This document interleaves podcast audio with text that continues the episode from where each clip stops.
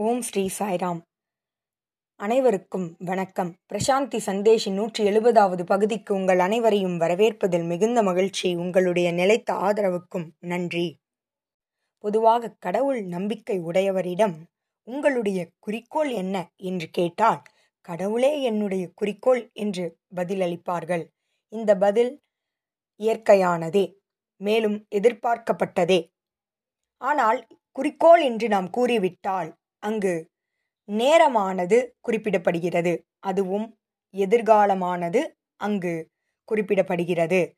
ஆகவே இதுவே என்னுடைய குறிக்கோள் என்று கூறுவது. அதுவும் இறைவனே என்னுடைய குறிக்கோள் என்று கூறுவது தவறான புரிதலாகும். என்னுடைய குறிக்கோள் என்று கூறுவதன் மூலமாக இறைவனை எதிர்காலத்தில் அடைய வேண்டிய ஒன்றாக நாம் கருதிவிடுகிறோம். ஆனால் எதிர்காலம் என்று ஒன்று இல்லவே இல்லை. இப்பொழுது நாம் இயங்கிக் கொண்டிருக்கிறோம். நிகழ்காலத்தில் இயங்கிக் கொண்டிருக்கிறோம். இறந்த காலம் என்பதும் இல்லை எதிர்காலம் என்பதும் இல்லை. நிகழ்காலம் மட்டுமே சத்தியம். ஆகவே இறைவனை ஒரு குறிக்கோளாக கருதுவதன் மூலமாக அவரை அடையக்கூடிய வழிகளை தேடிக்கொண்டே இருக்கிறோம். ஆனால் அடைய முடியாது. ஏனெனில் நம்முடைய புரிதலானது தவறானது.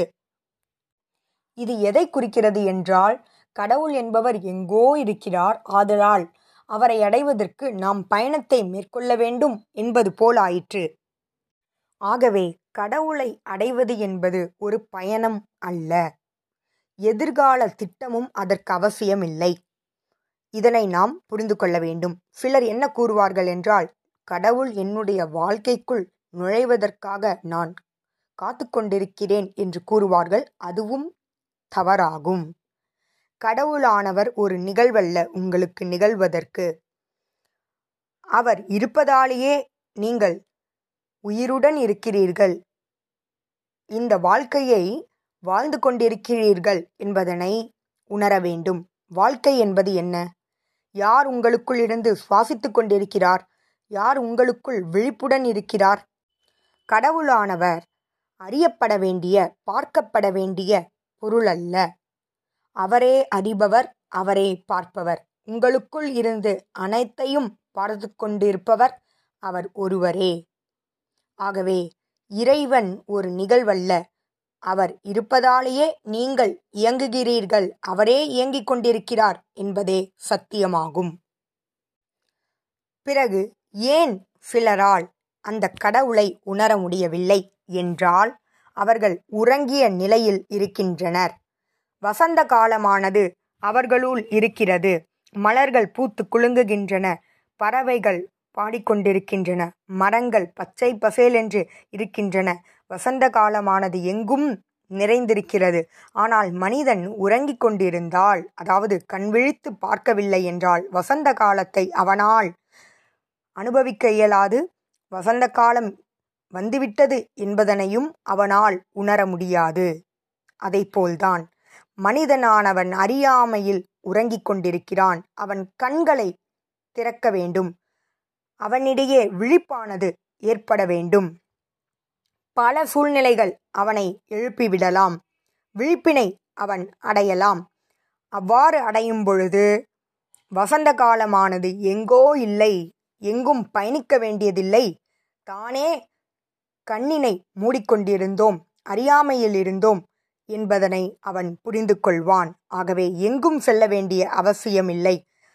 மனிதனானவன் செய்ய வேண்டியது அவன் விழிப்பு நிலைக்கு வர வேண்டும். உறங்கிய நிலையில் இருக்கும் அவன் விழிப்படைய வேண்டும். வேறு எங்கும் பயணம் செய்ய வேண்டிய அவசியமில்லை. இந்த பயணம் என்பது ஒரு கனவு போன்றது. இறைவனை அடைவதற்கு பலரும் பயணத்தை மேற்கொள்வார்கள். அது ஒரு கனவு போன்றது. கனவு என்பது உண்மையற்றது. அதேபோல்தான் இந்த பயணமும். புனித பயணத்தை பலரும் மேற்கொள்வார்கள் இறைவனை அடைவதற்கு. அது வெளிப்புறமானது. அது உண்மையல்ல. அது மாயையாகும். மனமானது திருப்தி அடையலாம் மனமானது திருப்தி அடைவதால் மட்டுமே எதிர்காலம் என்ற ஒன்று அங்கு வருகிறது. இறைவனானவர் அடைய வேண்டிய ஒரு பொருளாக மாறிவிடுகிறார். ஆனால் இறைவனானவர் எதிர்காலத்தில் இல்லை. நிகழ்காலத்தில் இருக்கிறார். அவரை அடைய வேண்டிய ஆசையை நீங்கள் கொள்ள வேண்டிய அவசியமில்லை ஏனெனில் அவர் இங்கு இப்பொழுது நீங்கள் இருக்கிறீர்கள் என்றால் அது அவருடைய இருப்பினால் மட்டுமே.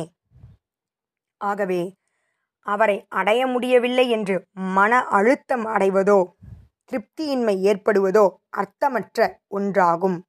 ஆகவே இந்த கனவு என்னும் நிலையிலிருந்து மனிதனானவன் விழித்து எழ வேண்டும்.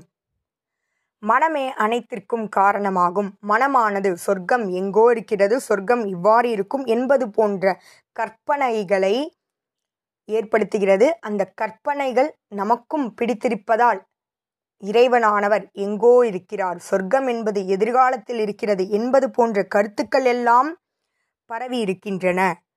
ஆனால் ஒன்றை புரிந்து கொள்ளுங்கள். இறைவனானவர் எதிர்காலத்தில் இல்லை. இந்நொடியில் உங்களுடன் இருக்கிறார். தயவு செய்து எதிர்காலமாக இறைவனை கருதாதீர்கள். அவ்வாறு கருதினீர்கள் என்றால் நிச்சயம் அவரை உணர முடியாது. இதய துடிப்பினை எதிர்காலம் என்று கூறுவீர்களா? இதயம் துடிக்கிறது என்றால் இறைவனானவர் உங்களுள் இருக்கிறார் என்று அர்த்தம். நாடி நரம்புகள் அனைத்தும் இயங்குகிறது என்றால் அது எதனால்? இறைவன் உங்களுள் இருப்பதால். இறைவன் இருப்பதால் நீங்கள் இயங்குகிறீர்கள். இந்த சத்தியத்தை புரிந்து கொள்ளுங்கள். பயணத்தை மேற்கொள்ள வேண்டும் குறிக்கோளை அடைய வேண்டும் என்று நினைப்பதால் புதிய கனவுகள் புதிய ஆசைகள் அனைத்தும் உருவாகின்றன. அகங்காரமானது மேலோங்கி நிற்கும் அப்பொழுது. ஏனெனில் நீங்கள் இறைவனல்ல என்று நீங்கள் நினைப்பதால் மட்டுமே வேறு எங்கோ இறைவனை தேடி செல்கிறீர்கள். நீங்கள் இறைவன் இல்லை என்பதனை முழுமையாக நம்புவதால் மட்டுமே வெளிப்புறத்தில் தேடுவதற்கு நீங்கள் தயாராக இருக்கிறீர்கள். அங்கு அகங்காரமானது உங்களை இறைவனை அடைய விடாது நீங்கள் இறைவன் என்பதனை உணரவிடாது நீங்கள் உடல் என்கின்ற மாயையை உங்களிடையே உருவாக்கும். அந்த மாய வலையை உடைத்து வெளியே வாருங்கள் அப்பொழுது சத்தியத்தை உங்களால் உணர முடியும். மேலும் விழித்துப் பாருங்கள் அப்பொழுதே வசந்த காலமானது எங்கோ இல்லை உங்களுள் இருக்கிறது என்பதனை உணர முடியும். இந்த மாயை உங்களை விழிப்பு நிலைக்கு வரவிடாது. நீங்கள் அறியாமையில் இருப்பதையே அது விரும்பும். அது மனதின் இயல்பு. ஆனால் தைரியம் கொண்டு அந்த மாயையை உடைத்து வெளியே வாருங்கள். அந்த மாயை என்னவெனில் இறைவன் எங்கோ இல்லை உங்களுள் இருக்கிறார் என்பதனை அறிவதே அந்த தைரியமான செயலாகும். இறைவனானவர் பரிபூரணமானவர். அவரை அறிவதற்கு நீங்கள் அமைதியாக இருக்க வேண்டும். மேலும் எங்கும் செல்ல வேண்டிய அவசியமில்லை. நீங்கள் எதையும் சாதிக்க வேண்டிய அவசியமில்லை. நீங்கள் எந்த குறிக்கோளையும் அடைய வேண்டிய அவசியமில்லை. ஏனெனில் இறைவனானவர் ஏற்கனவே உங்களுள் இருக்கிறார். உங்களுள் இருப்பதே சத்தியமாகும். அதனால்தான் சுவாமி பலமுறை கூறியிருக்கிறார் நீயே இறைவன் தத்வம் அசி அகம் பிரம்மாஸ்மி என்று பகவான் கூறியிருக்கிறார். ஆகவே எதையும் அடைய வேண்டிய அவசியமில்லை எதையும் மாற்ற வேண்டிய அவசியமில்லை. ஆனால் ஒன்று மட்டும் நிகழ வேண்டும்.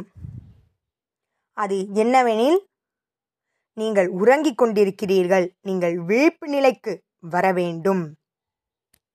நீங்கள் விழித்தவுடன் சத்தியத்தை உணர்ந்து கொள்வீர்கள். பல சமயங்கள் அனைத்தும் அகங்காரத்திற்கு வித்திடுகின்றன.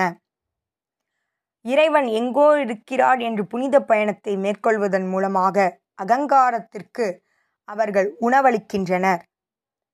நாம் பொதுவாக வாழும் பொழுதே பணம் ஈட்ட வேண்டுமென்றால் ஆசை கொள்கிறோம்.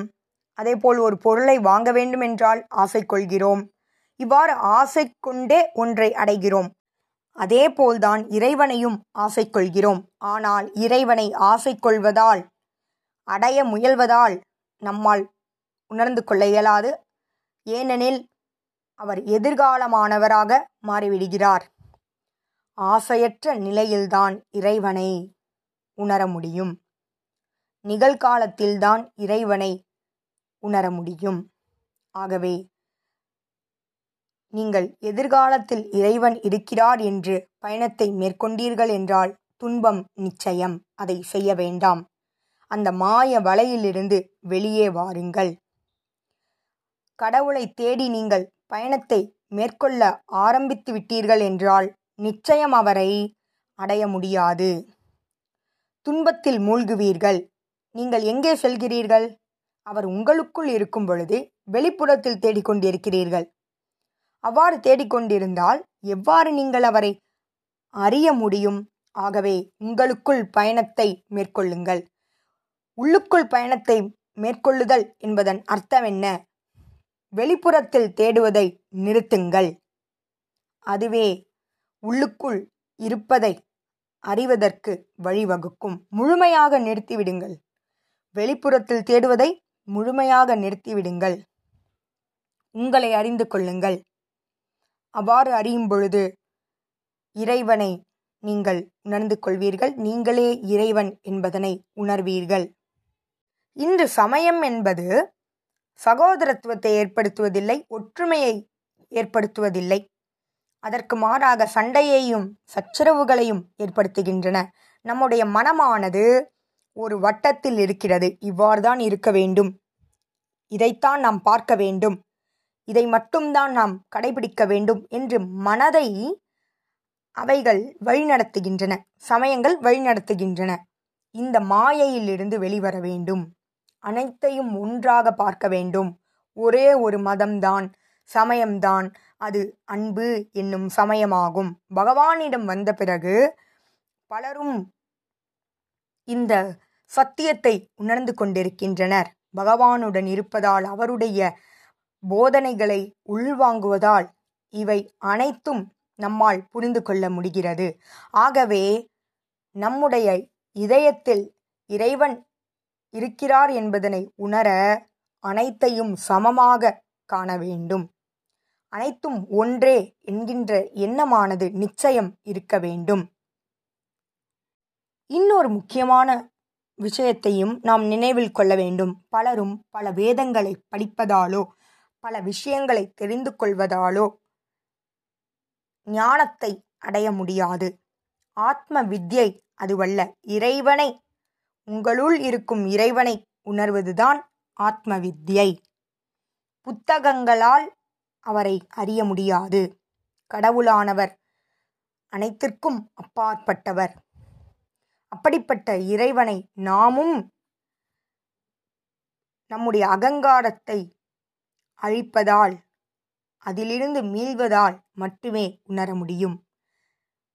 இதை நாம் புரிந்து கொள்ள வேண்டும். இறைவனை அடைவதற்கு உள்ளுக்குள் பயணிக்க வேண்டும். அதாவது வெளிப்புறத்தில் தேடக்கூடாது. அவ்வாறு நீங்கள் முழுமையாக வெளிப்புறத்தில் தேடுவதை நிறுத்தும் பொழுது நீங்கள் செய்ய வேண்டியது என்னவெனில் அனைவரையும் சமமாக கருத வேண்டும். அடுத்ததாக இறைவனை நீங்கள் புத்தகத்தின் மூலமாக அடைய முடியாது என்பதனை உணர வேண்டும். சுய விசாரணையின் மூலமாக. நான் உடலா நான் மனமா என்ற கேள்விகளை கேட்பதன் மூலமாக. அதற்கு பதில் அளிப்பதன் மூலமாக. இல்லை இல்லை என்கின்ற பதிலை அளிப்பதன் மூலமாக ஞானத்தை அடைவீர்கள். அனைவரும் ஒன்றே. அனைவரிடமும் பிரேமையை நாம் செலுத்தும் பொழுது தூய்மையான அன்பினை நாம் செலுத்தும் பொழுது ஏனெனில் அனைத்து நாமங்களும் அவரே அனைத்து உருவங்களும் அவரே. எல்லா உயிரினங்களிலும் அவரே இருக்கிறார் என்ற ஒருமையை உணரும் பொழுது நாம் அறியாமையிலிருந்து விழிப்பு நிலையை அடைவோம். கனவு நிலையானது அப்பொழுது அங்கே நீங்கிவிடுகிறது. ஒரு முறை புத்தரிடம் நீங்கள் எதை லாபமாக அடைந்தீர்கள்? என்று கேட்கும் பொழுது புத்தர் கூறினார் நான் எதையும் லாபமாக அடையவில்லை ஆனால் பலவற்றை இழந்தேன் என்று கூறினார். மேலும் அவர் இழந்தது என்னவென்றால் ஆசைகள் கனவுகள் உறக்கம் கோபம் ஆசை பேராசை குறிக்கோள் அகங்காரம் ஆகிய அனைத்தையும் நான் இழந்தேன். நான் எதையும் அடையவில்லை ஆனால் பலவற்றை இழந்தேன். அவ்வாறு இழந்ததால் என்னுடைய இருப்பிடத்தை அடைந்தேன். நிர்மலமான இதயமுடையவனாக ஆகும் பொழுதே இறைவனை நம்மால் அறிய இயலும். ஆசைகள் கோபம் இவை அனைத்தும் இருக்கும் இடத்தில் நம்மால் அவரை அடைய இயலாது. இந்த விழிப்புணர்வு ஒருவரிடையே நிச்சயம் இருக்க வேண்டும். ஆகவே இறைவனானவர் குறிக்கோள் அல்ல நீங்களே இறைவன். அந்த பயணத்தை நீங்கள் நிறுத்தினால் மட்டுமே. வெளிப்புறத்தில் நீங்கள் தேடுவதை நிறுத்தினால் மட்டுமே உறங்கிக் கொண்டிருக்கும் நிலையிலிருந்து வெளிவரலாம் விழிப்பினை அடையலாம். ஆகவே இன்று சொன்ன பல கருத்துக்களை அசை போட்டு பாருங்கள்.